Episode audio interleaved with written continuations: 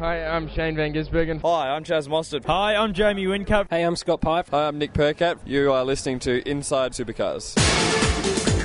All the racing I've done, supercars and uh, you know all the GT and drifting and all that kind of stuff. I think it all helps.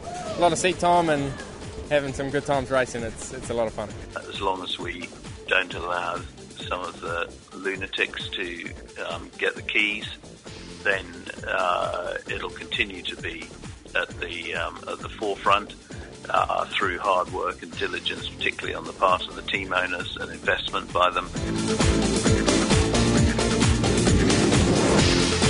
From the racetracks across Australia and around the world, here's Inside Supercars.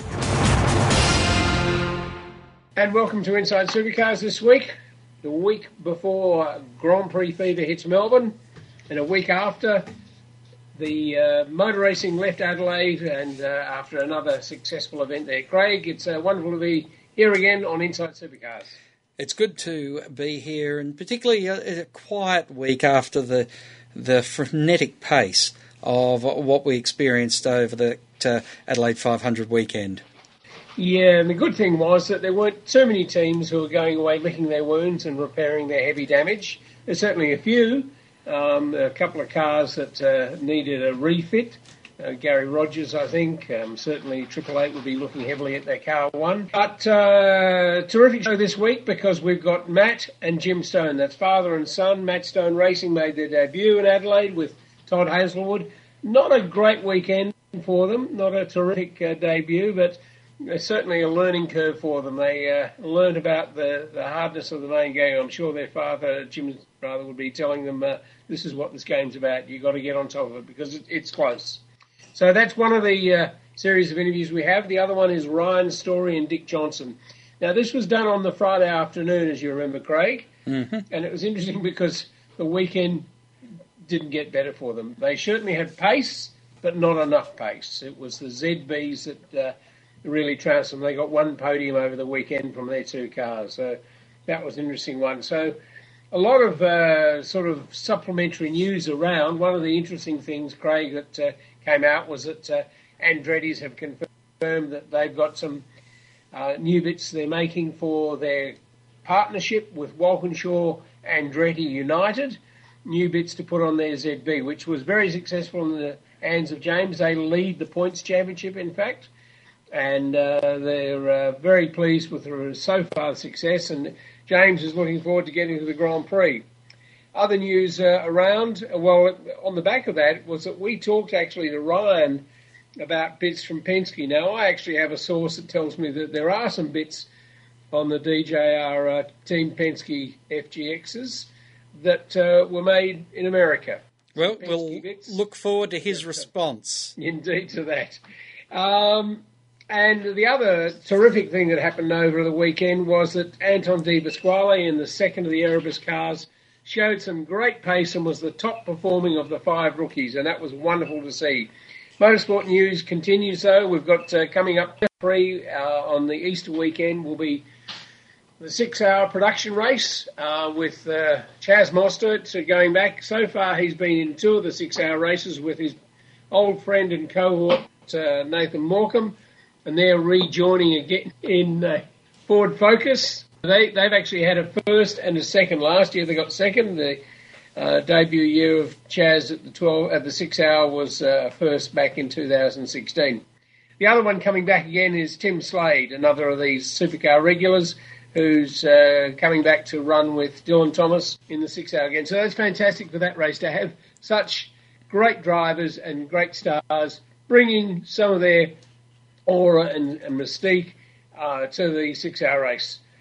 Um, Will Davison had a terrific weekend. We did spend a bit of time talking pre-event to both Rob Palermo, engineer on number 230, Rob Crawford, and of course the owner, Phil Munday, as well as Will. And uh, interesting thing is now we understand that they're re-evaluating their goals and their expectations for the championship.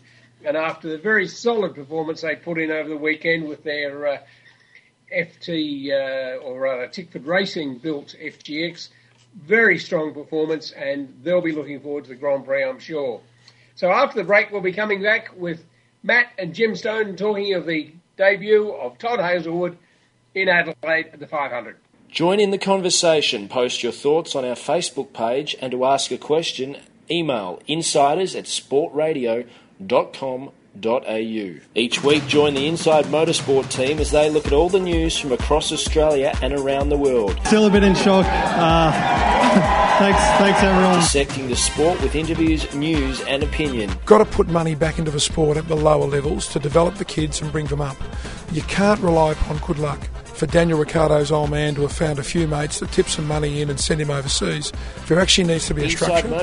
Motorsport broadcast on community radio and online at sportradio.com.au. Hi, I'm Chaz Mostert. Hi, I'm Michael Caruso, and you're listening to Inside Supercars.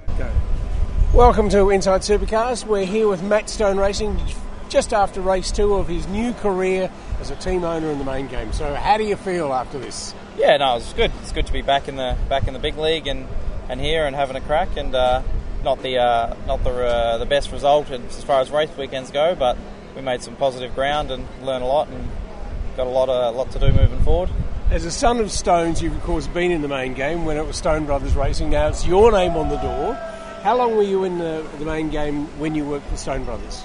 Um, oh, how long is a piece of string? I think Right. I first showed up at the racetrack when I was about ten years old. Right, okay. But uh, officially, I was working there at high school um, part time, and then straight out of high school, uh, had a couple of year sabbatical during my apprenticeship where I went away racing Porsches and whatever I could jump on board with, and before coming back in the uh, actually coming back to Stone Brothers at the same time as Shane Van Gisbergen, Yep. and being with him until I, until I departed to do Matt Stone Racing in 2011. Do you feel now you've left high school? You're now in the workforce in the main game. This is your team with your name on the front. Um, look, I mean, it's uh, it's all. It's such a jump up, though, isn't it? Oh, absolutely. It's all it's familiar, familiar like an old friend, but it's also so very different to what we've been. You know, it's it's the same as what we've been doing, but on such a different level. You know, it is. You do forget how big of a step it is when you're only one paddock over. You know. Yeah, okay. But you've gathered some very good forces around you. Where's who you've known for quite some years. Your father obviously is in far away. Even Stephen, uh, having him there, of course, is very experienced from Tekno. Uh, and you worked with him at Stone Brothers as well. Yes. Um, Janelle, you know, you've got a great. Look, I mean, motorsport's a team sport. It's not a driver. It's not an owner. It's not.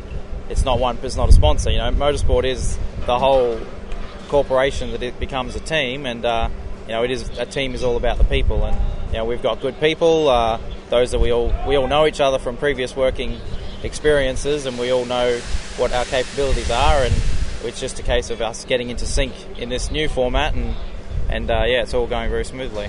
So when you get back to the factory, you've got to. Some, there's some noise going on here. When you get back to the factory, you can do a set down on the car. Now, you obviously need to do a set down on the team as well because you have a debrief. Does that involve more than just one or two people? Yeah, look, I mean, if you look at it from uh, how our team works, it's probably the, the senior management side of it is myself, Steve, and uh, Wes. Yep. You know, the we'll between the three of us sit down and give ourselves a report card along with the team and the car and you know how the whole thing worked, and then we'll uh, then we'll get the whole team together and we'll sort of build from there. You know, it, it's it's important to always be be building. You know, like the it's a high stress environment in motorsport, and things can go wrong and will go wrong. But you know, it's all about moving forward and progressing. It's a logistics game as much as it's a, a racing game too these days. How have the logistics of just putting every piece in place, you know, just getting things onto the transporter, make sure you've got the right things in the transporter when you get to the track.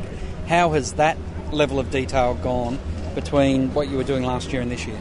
Um, logistically, it hasn't been too bad because we've we, with all of the various racing we do and have done over the last few years, including a few odds and ends internationally, we've built up quite a quite a lot of equipment, gear, trucks. So logistics was just a case of taking everything we had, pulling it all apart, and reconfiguring it to suit this and all our other programs. You know, there was uh, some key bits of equipment that we had to had to build or buy or you know find, um, but essentially it was just a case of having a plan and putting it all together. How many extra people did you have to bring into the team to be able to? Because you still have cars over in the other paddock as well, from memory. Yeah, so we're, we're our, our core classes that we do is four classes, being uh, main game supercars, Super Two, Touring Car Masters, and then the uh, the Kumho uh, Australian touring cars. Um, so we are very we are still spread between most paddocks in uh, most racetracks. Um, so it was quite a quite a large expansion. We already had a fairly reasonable size um, of about ten staff, and we're up to about seventeen now. So it was a it wasn't quite double, but it was a it was a big step. Are there things that you can immediately put your hand on over this weekend that you can say these are these are what we need to fix? I'm not asking you to name them, but uh, you know, can you readily see, wow, we can improve that enormously? And look from from a from a teamwork, logistics, and crew point of view, uh, our weekend was was very good. I wouldn't say flawless, but it was one step off. Yep. Uh, the only thing we need there is continuity. We've got all people that know each other, but not in this exact format. And from the start of the weekend to the end, it's gone leaps and bounds. And you know, we're now a, you know, we started off as a group of people who've worked together before, and now we're a team. So from that point of view, it's just a case of working together. And I think we really did have a great weekend as a team. Yep. Um, as a setup and performance point of view, our weekend was lacking purely in new team, rookie driver. We didn't. We, we threw a spanner in the works with a new manufacturer that we, as a team and outfit, engineer and driver, don't have very much experience with. Um, and that was probably our biggest uh, biggest hurdle was just trying to get on top of it. Um, it is a different beast to what we're used to. We're very very happy with uh, with the, the, switch to Ford. Uh, we've tested it at Eastern Creek in Sydney, and we see some very very strong positives there. Yep. Um, but just us getting our handle around it at the street circuit, and you know learning the learning the tools that that it uses versus what we've what we've been accustomed to over the last few years, and and you know I think we've made great gains in that over the course of the weekend. One of the loveliest things for you, I imagine, without being to be negative about it, is that you're loading the car because it looks very, very straight. It must be a great fillip for you, given that two weeks or so to uh, Albert Park. Look, um, I've, Todd's been with us as a team for going on five years, uh, and one thing he is very cautious of is, you know, not bending the car. He, he races hard, but he also races smart, and he always has. Um, I think the big the biggest shunt I've ever seen him have, uh, thankfully for me and unfortunately for our neighbours, was uh, was not in one of our cars last last year. Uh, he is a very very smart driver, and he is very good at bringing it home. Yeah, yeah. Well, that's certainly a, a great benefit to having someone who's a one-car team as well. Oh, absolutely. Going to the Grand Prix next, uh, obviously uh, you haven't had a car like this at that track either. So it's going to be a, a, steep learning curve. Do you have any engineering support or any data support that you can lead to to help with base setups and things like that? Um, look, we, we have a relationship with uh, with obviously Team Penske where we bought the cars from. I wouldn't go as far as to say it's a data or a technical support, but it certainly uh, certainly is a relationship there. You know, we're not we're not we're not we're not just a customer, but we're not uh, dependent at the same time. Um, we going to the Grand Prix, we're, we're, a lot more confident than we were coming here. Uh, testing at Eastern Creek, we were very very happy with the car. Uh, testing on the super soft tyre, we were also quite quite uh, happy with uh, the package. Um, at Eastern Creek, we had a few red flags with uh, a bit of curb trying a few curbs and we weren't really sure how to get the car to react the way we wanted it to. And then coming here, that was amplified with the nature of the circuit. Um, Grand Prix, I feel, will really suit our engineering and our equipment and where we are as a team.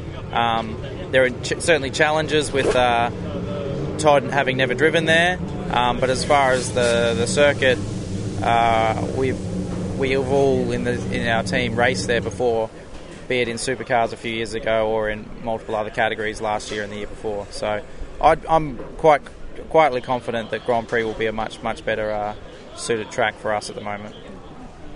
Okay, well, Matt, it's been wonderful chatting to you. I might actually try and find your father and have a quick uh, chat and get his perspective as being somebody who wasn't quite hands on, but he was close and been obviously involved at the top end of motorsport for a long time. But congratulations on a great weekend on a great weekend uh, debut for Matt Stone Racing in the main game of uh, V8 Supercars. No worries, thank you. Terrific to hear from Matt. the main game. After the break, Jim Stone, who has so many years' experience in motor racing, he's been there at the very top end of motorsport overseas and has been at Stone Brothers of winning championships, and now he's assisting his son to make the jump up from the development series The views expressed on Inside Supercars, including the panelists and guests, do not reflect the views of the network, Thunder Media, or Sport Radio. Any publication or rebroadcast of the show without the expressed written permission of Thunder Media is strictly prohibited. Each week, join the Inside Motorsport team as they look at all the news from across Australia and around the world. And, you know, every, every year I see Jackie's Grand Prix and I just remind myself of, of his part in, in starting the, the path to safer cars. Dissecting the sport with interviews, news, and opinion. Jack Brabham certainly left his mark not only on Australian motorsport but motorsport all around the world. Inside Motorsport broadcast on community radio and online at sportradio.com.au. Hi, I'm Todd Kelly. Hi, I'm Fabian Coulthard, and you're listening to Inside Supercars. Welcome back to Inside Supercars. I'm here with Jim Stone, father of Matt Stone. And of course, Jim has a long history in motorsport going back into the 1960s. But most recently, of course, was one half of the Stone Brothers Racing. And Jim, it must be a very proud day for you to have your son competing in the main game under his own guise. Yeah, I mean, uh, he's done a, a really good job. He's he's probably a very good mix of Ross and myself. He's he's probably he's a bit better than me with uh, financial and people and he's learning fast on the engineering part of it. So, you know, I'm quite proud of what he's done. And so you should be too. Um, have you had much hands on in this role?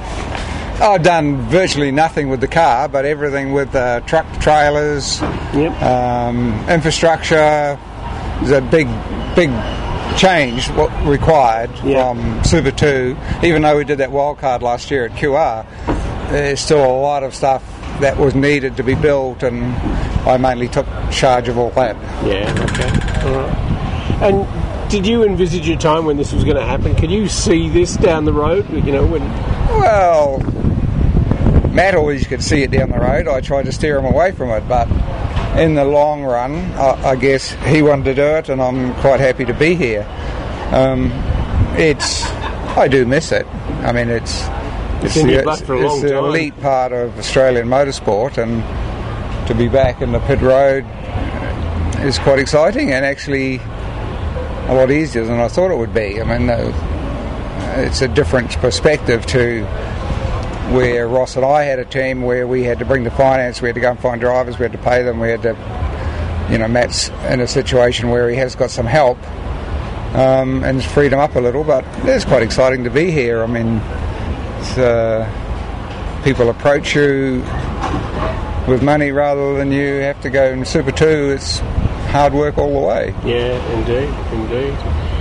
Um, are you going to be going to all the rounds, do you think? Yes. You are? Right, okay. Well, we'll look forward to catching up later in the year. Yep. And, and I'm sure you're prepared for that time when you will have to step in, not have to step in, but you'll want to step in to help solve a problem, whether it be a, a you know metal problem or mechanical or whatever it is. Yeah, I mean, I think I think that's what I'm here for. I'm cook breakfast and make sure everybody's on time and do a few pit tours of the important people that I, that need to get the facts, and I think that's quite impressive that when they see me giving them a tour. So, um, yeah, I can see a time when I'm going to say, well, I don't really think you should be doing that, or I think you should be doing this, and whether they listen to me or not, I guess, is their is Matt's and whoever else's problem. A lot of the guys on the team now have worked for me before at Stone yes, Brothers. Exactly. I was just about to say that. So, you, have got guys who you've trained that now you're seeing working in it. Yep. Yeah. Well, congratulations, Jim, because it is a real stepping Yeah. stone for you as well. Yeah, I mean, I've got to back off so- soon, and my poor old body don't like this loading the truck, but now you know, I want to be part of the team, and I'll have to hang in there a little bit longer. Now, I, I've known Jim long enough, and I've had the privilege sometimes of seeing some of his toys. What are the toys you have in your cupboard back home? But they're Fords. Yes. A whole lot of Fords. They are. Yeah, come on, tell me the special one. Oh, I've got a police car. Yeah, I've got a 46 business coupe, 1946. That's the year I was born. I mm. always wanted one, and I finished that, and it's come out unbelievable. And I got a few Cortinas and a Mustang and escort. Uh, no escorts, No Cortinas. escorts, right. And recently realised that I didn't really have any Aussie Falcons, so I bought a XP Coupe, which I'm in the process of doing now. Wow. And just recently, Matt and I bought a Landau Coupe. Wow. So I always thought that when I retire, I'd have to have plenty to do. I didn't think I'd have to do this much. well, thank you very much, Jim Stone. It's been wonderful to talk to you, and we look forward to catching up later in the year. Thank you, Tony. Cheers, mate. Ahead of the break, we'll be joined by Ryan Story and Dick Johnson talking about DJR Team Penske, and we'll talk. First of all, talk next to the top performing rookie in Anton De Pasquale.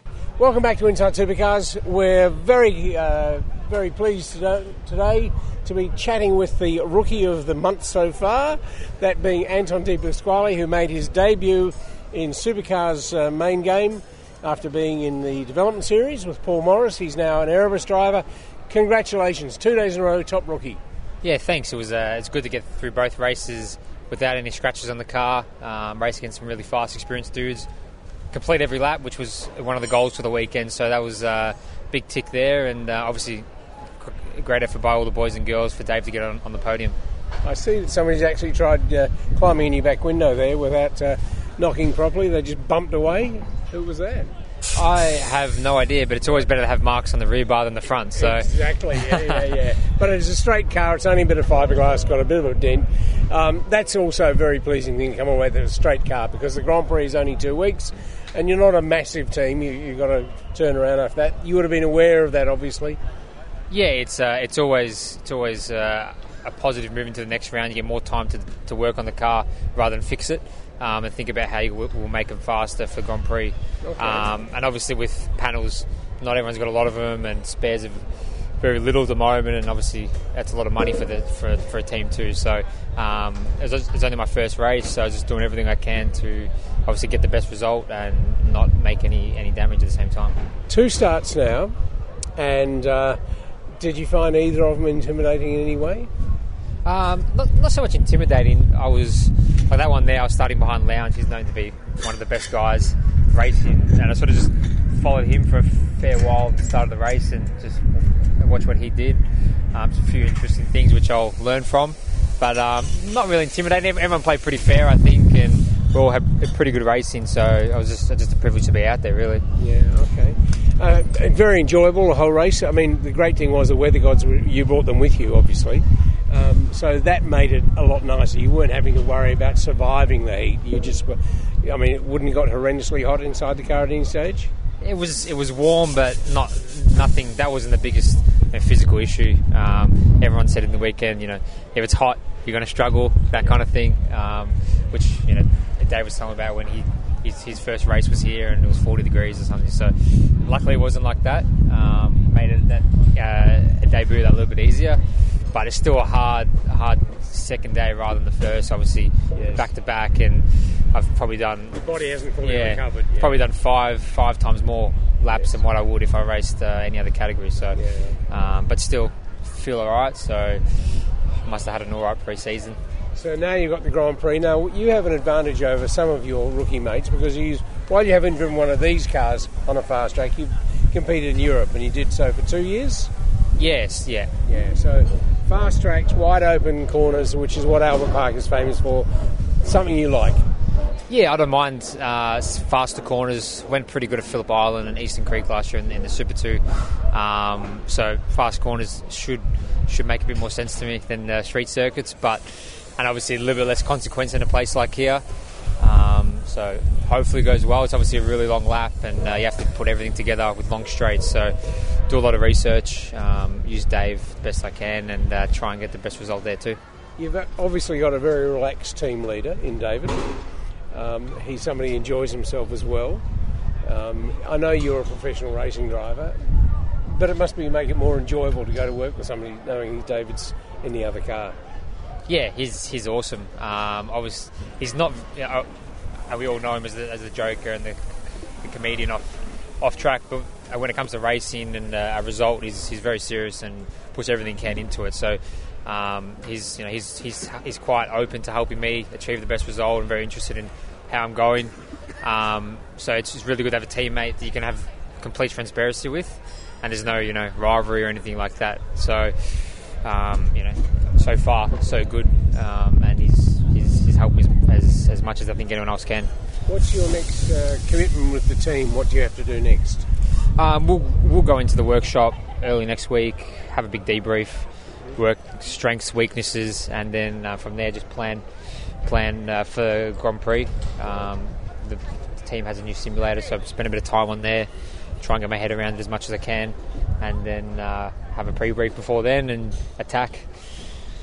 Okay, Mick and Maria Ritter, who I know you won a championship with and know them well, they actually asked me to help with David some years ago when he was in his first year in Carrera Cup. And um, I came up with a, a, a ploy and, and he used it, and I can remember when he successfully used it. And the idea was that when he got out of the car, he had just one thing. He had one thing that he could say about the car in every session. It, went, it didn't have to be a, a PR line, didn't have to be a, an engineering setup or anything like that. It just, but just one thing, not just the girl in the grandstand at the far end. You know, just one thing, something about the car, the race, what he'd learnt. So next time you go to a debrief, at the end of it, turn to Dave and says, "Did you learn just one thing out of the weekend? Oh. Did you learn just one thing?" I'll I'll do that Monday. Well, ma- ma- maybe Tuesday. We might have tomorrow off. All right. Well, thank you very much, Anton. We look forward to watching your results through the year. Thank you very much. Thanks for having me. Join in the conversation. Post your thoughts on our Sport Radio Facebook page. Each week, join the Inside Motorsport team as they look at all the news from across Australia and around the world. This year in Formula 3, I think, is a fantastic environment for me to be doing that. However, I believe for myself, uh, a sustainable career in tin tops such as V8 supercars in Australia is where I see myself. Second crack at the Australian time since we've been back, and a bit unlucky the first time that we end up with a win there at Speedway City uh, two weeks ago. Inside Motorsport broadcast on community radio and online at sportradio.com.au. Hi, I'm Scott Pye, and you're listening to Inside Supercars. And welcome to Inside Supercars. We're fortunate enough to be joined by what was the championship team of 2017 with Ryan Story, who is not team manager. You are your title is CEO, CEO, managing director, team whatever. principal, all together above. with what is more than just Nikon, because Dick Johnson, of course, is here as one of uh, the great successes in Australian motor racing, and it's wonderful to be here following on a terrific year. You've moved back up to the start of pit lane, which have been a number of years since you've uh, cars have been there. You must be enjoying that sort of position in pit lane again.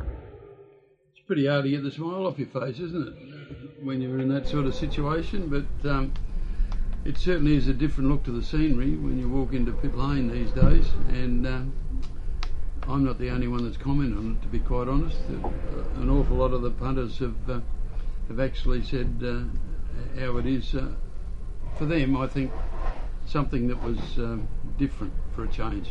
Yeah. Okay. And I think I can get really used to it. The other thing too, we had one of our great sponsors in, in Greg Disco Miller from Hog's Breath Cafe commented to me today. He said, "This is a pleasant change because the last couple of years I've had to stretch and warm myself up before walking to your garage in pit lane. so it's a nice and pleasant change from that." Okay. Well, there aren't many changes, in fact, because it's great to see your livery. I mean, it's such a strong brand, the Shell brand, to see that so proudly shown in pit lane with that big yellow shell or red shell on the yellow background, isn't it? No, it's yellow on a background. Sorry? The Pecten, yeah. Yeah, it is fantastic, and and I, I love seeing it because I was around motor racing and watching it when you were putting it out in the bonnet of your cars. Um, and that's you've got a contract now which takes you through to the end of this decade. Is that correct? That's correct. Yeah. Yep. We're excited to announce that a few days ago, and it's a tremendous to have a multi-year extension for what was a multi-year agreement. So uh, it, it, it shows that uh, there's a great relationship there that stretches back beyond uh, back beyond the history that we've had and the success that Dick's had with Shell over many many years. But behind the stickers on the race car and uh, and the branding that you see is a quite an extensive business partnership between the Penske businesses in Australia and Viva Energy, which is the exclusive Shell licensee in Australia. So it's a success story that uh, that isn't just uh, isn't just withheld within the confines of uh, of the racetracks that we visit. Now, going into this new year, there were not many changes in the team. Um, obviously, two drivers consistently have been there in the top uh, four all year, I think they would have been last year.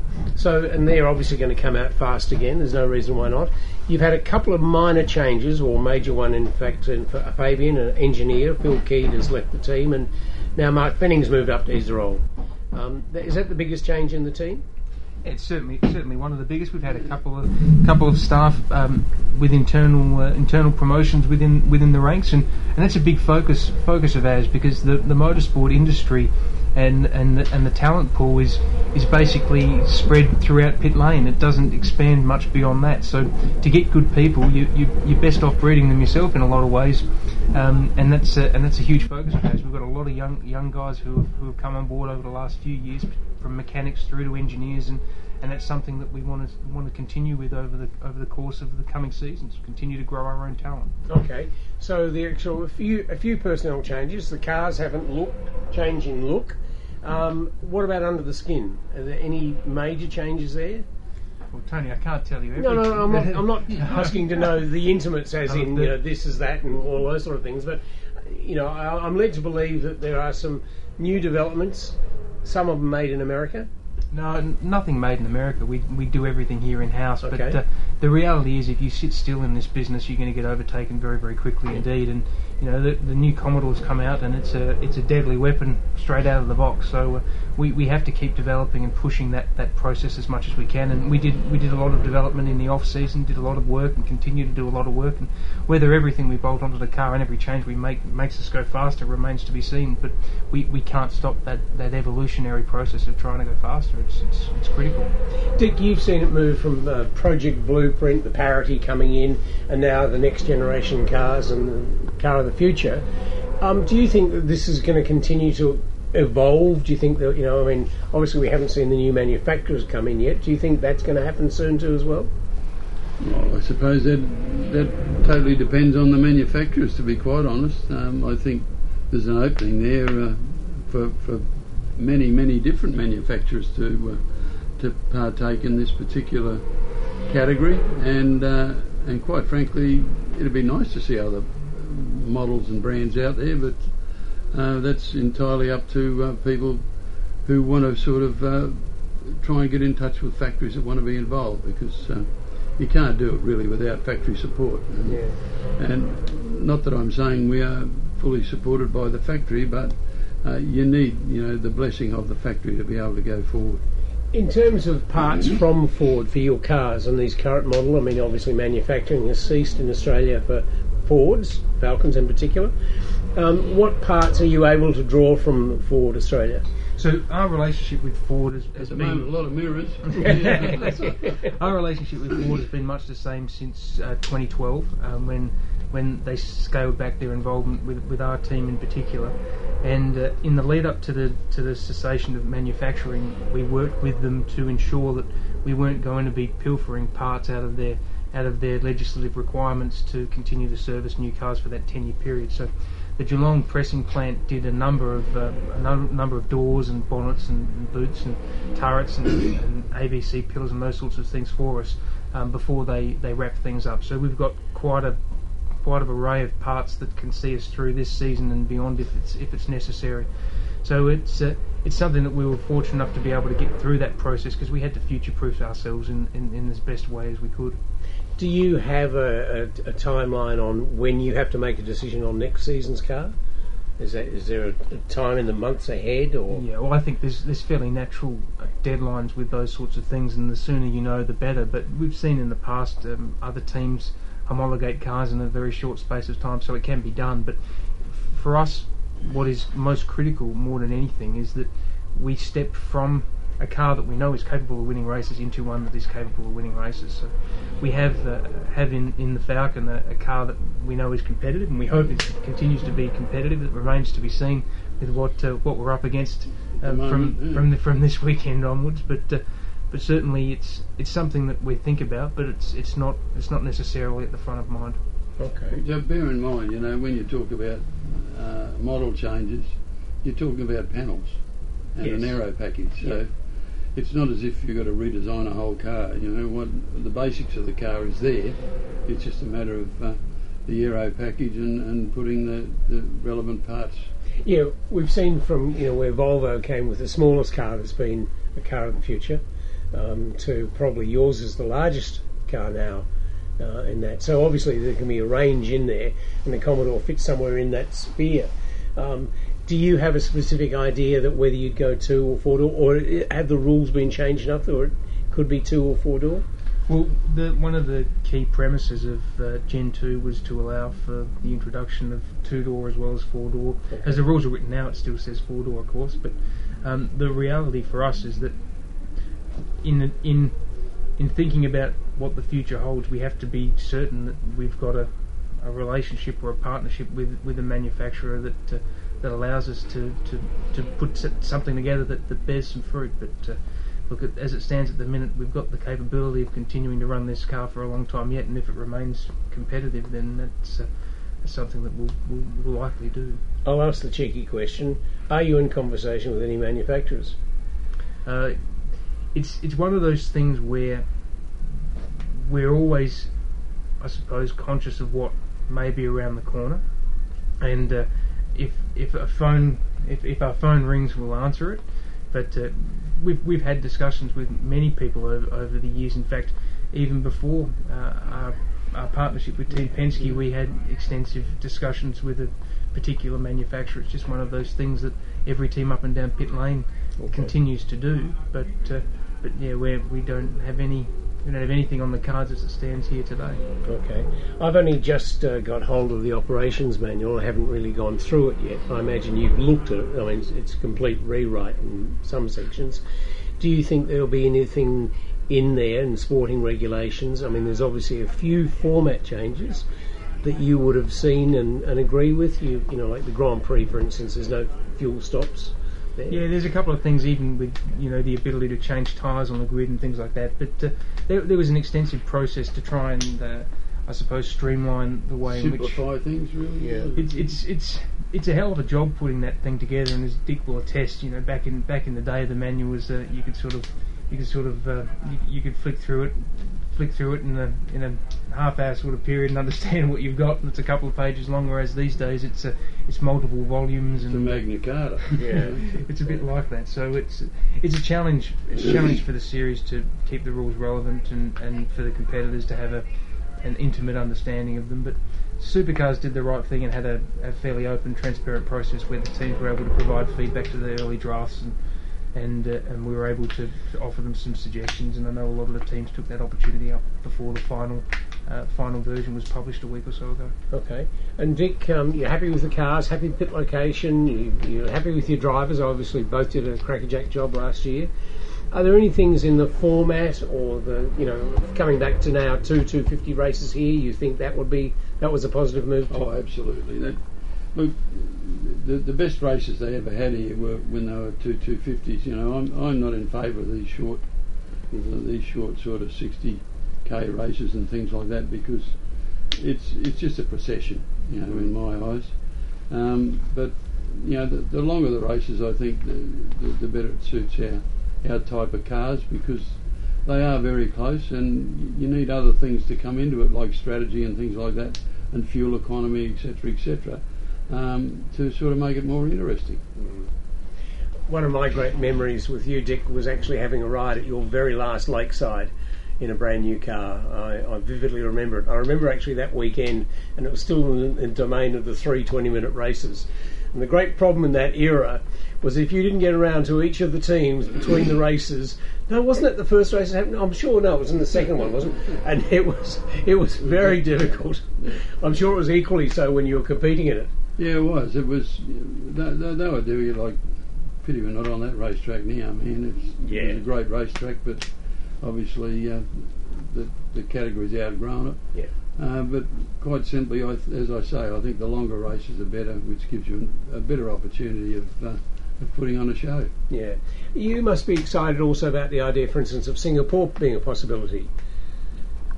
No? Well, I don't know. I, I speak Singaporean, so I don't mind either way, mate. Yeah, but I mean, I think it would be you on a good time zone for being in Australia to be Yeah. seeing those before the Grand Prix. Well, you know, the thing is that we're, we're doing more races and not getting any more for it, if you know what I mean. Yeah. So it's become more of an expense on the teams with, without any sort of remuneration. So that needs to be looked at too. I think. Yeah, yeah. Well, certainly it's the largest calendar you've ever had this year. It is, and it's you know because the Grand Prix uh, is now a, uh, a championship event that adds uh, a little more cost to it, not for any other reason except for the fact that you can't be there as a test session, come whatever, and whatever the results don't really matter because they do matter. You know, even though you you never go into a race to come second, you always try and win it. But but if you're trying something new on a car, you wouldn't normally do that in a championship event. Yeah. And tell me, has there been any relaxation in the commercial rules for the Grand Prix? Because one of the rather hideous sights was when the teams have to cover up. When the garages, the transporters, in some way, shape, or form, you're not allowed to display your sponsors. Now, considering that Formula One is the most commercial sport in the world, you know, where small countries have less turnover than uh, some of those Formula One teams, there seems a certain irony in that you can't show your colours. That's only because uh, they're not in. Have, well, Bernie in the past wasn't in, in receipt of a check. Yeah, I, I only use his surname Ecclestone, right? And because if you use someone's first name, it denotes that you might have some care, affection towards them, and I certainly don't to what he's done to Formula One. So it's Ecclestone. So Liberty, have they relaxed some rules or regulations for you? Have you been aware of that at all? Oh, not not that I'm aware of yet. We'll sort of flick into full on AGP mode after this weekend, but certainly in the past it's been a, it's been a noticeable absence. But uh, we're looking forward to going there and it being a championship event. I think that that's a that's a great milestone for us. It's a it's a great track, a long track. It's different to to everything else we go to. Different to Yeah. everything else we go to. So it's it's we're looking forward to it. And the, the race formats they've done the best they can to make them interesting, given that we're sort of we're having to fit within the confines of the Formula One circus and roadshow. So uh, it'll be great to have that, that longer race there, and and uh, and yeah, we're looking forward to it. New CEO coming on boards from Clipsal. What do you have to do to uh, indoctrinate this into the supercar way, and how much work is going to be to be able to make sure teams get the right representation back to the uh, majority owners? Well, simple. Keep him away from Roland Dane. No, I think it's the interesting thing with Sean is that he's had some exposure, not to the extent that James Warburton had before he uh, he he joined the series with Seven, but uh, through uh, his time at MediaCom has had some exposure to the sport, and particularly through some of the companies that are involved in. In partnerships and sponsorship, commercial sponsorships throughout the series, so he's got some familiarity there. But look, he's a he's a, an, an astute uh, astute businessman and operator, and we look forward to working with him. What does he need to work on first as far as a team is concerned? Well, it's interesting. I think the sport continues to have uh, a number of, of pressing challenges, um, but not perhaps not to the extent that uh, that it faced um, when the previous uh, occupant of that role uh, took on took on the seat. But uh, yeah, there's there's a number of things that uh, we as a sport continue to need to embrace and, and remain relevant and, and ensure that the sport has sustainability and as was alluded to before, the, the number of events that we go to has a has a taxing impact on, on our ability to retain staff and, and, and keep that work life balance for, for a lot of our guys in, intact. So that's something that, that we need to consider, but we also need to be, be relevant and and in the commercial landscape and, and ensure that we continue to be a, be a, a sport that's supported by so many fans out there and, and something that's critical for us too. So it's a, it's a, it's always a balance, but uh, yeah, there continues to be challenges like always. But uh, I think if we continue to have good racing and, and the product's right, the rest uh, the rest should surely follow. Dick, in your time, you, Brock, Bartlett, you all had great recognition in the general public. We don't see that now with supercars. How can that be fixed? Oh, change the attitude of some of the drivers to uh, to sort of engage with the public a lot more than what they currently do. Um, a lot of them seem to be too aloof and um, and put themselves on a different level. Well, you can't do that. To, to look after those people, they're the ones that pay the bucks to come in. They're the ones that buy the t-shirts, and they're the ones that keep us going. Because the moment that they don't walk through the gate or sit down and watch it on TV, our category will die. One of the interesting things there, of course, is uh, the names that Craig mentioned. and as you are itself, and I'm not saying this to clarify or grandify you, but you're all owner drivers. You all had to make your way. You all had to go out and get a sponsor, put a team together, and you know there were very few hired guns. Whereas these guys, there are twenty something of them, who uh, are being paid, uh, you know, in some cases very substantial wages, um, and they're professional sportsmen. But they don't seem to, as you say, engage with the public. There's not that, but also because there's not the motivation to, maybe.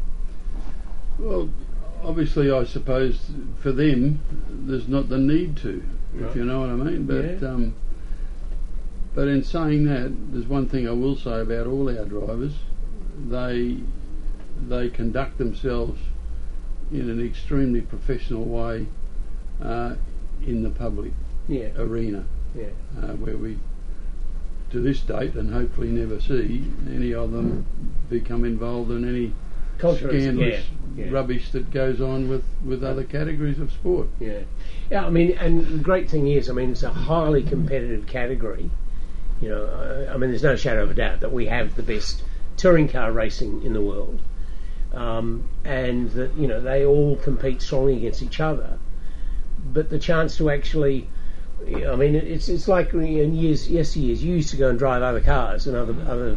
That doesn't happen much anymore, does it? Really?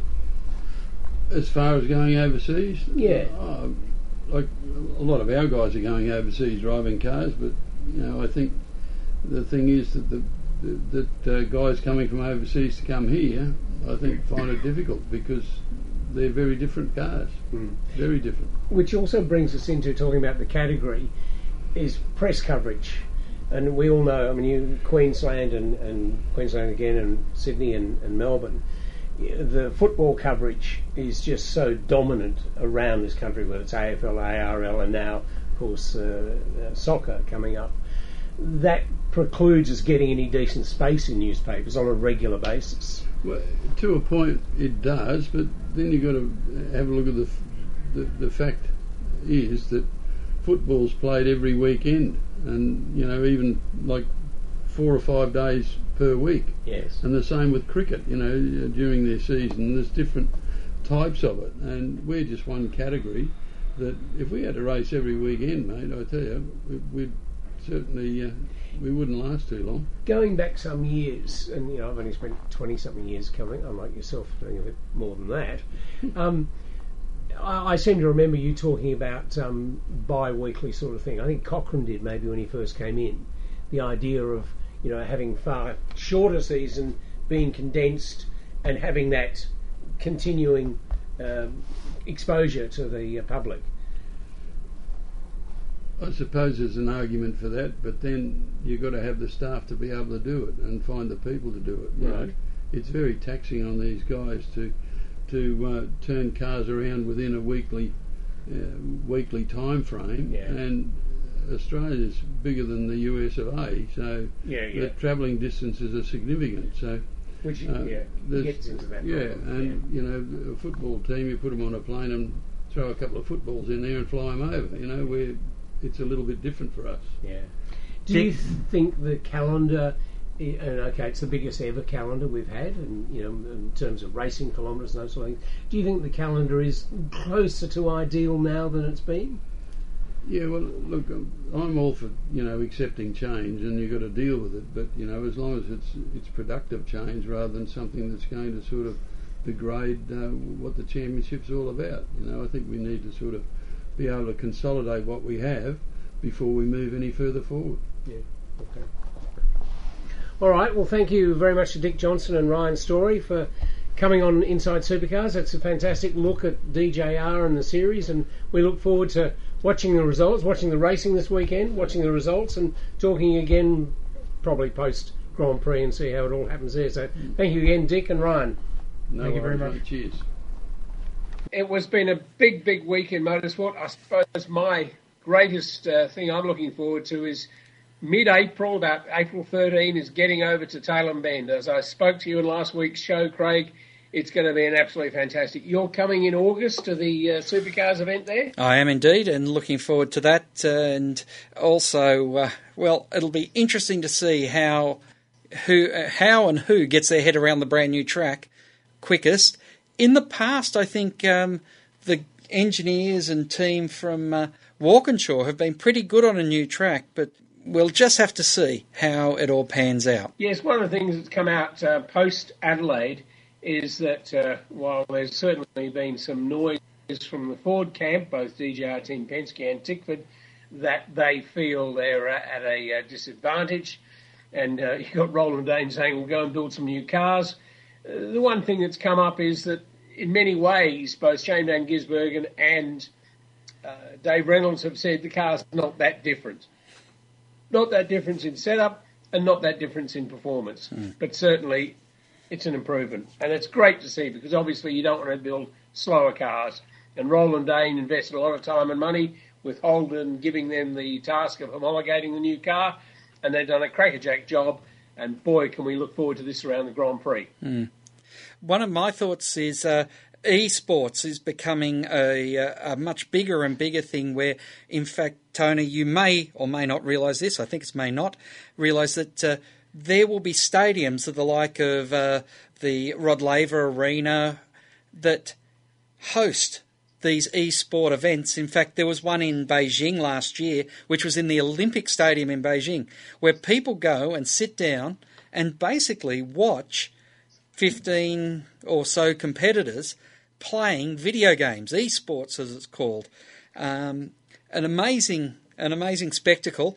They uh, obviously put up what's on the screens uh, that the competitors are seeing on the big screens around the venue, but uh, a fascinating trend in, in sport.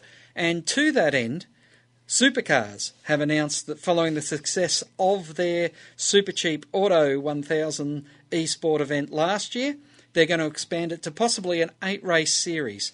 So uh, all the e-gamers, and of course we've seen for years Nissan having that program that's taken e-sportsmen into the real world. Uh, it'll be interesting to see what comes from the esports uh, version of supercars here in Australia. Well, much as I like my motorsport to have a uh, stopwatch involved, as in I'm not a big fan of drifting, I also am not a big fan of esports because I like real wheels and real steering wheels involved in it. But each their own. I'm glad to hear that uh, it's, it's gathering fans because uh, you certainly want people more and more to be uh, following what goes on on supercars, and we try to bring you on inside supercars the inside knowledge on that, that very same subject. So thanks again for the watching and listening to Inside Supercars. We look forward to uh, next week and bring you more news pre Grand Prix of Melbourne.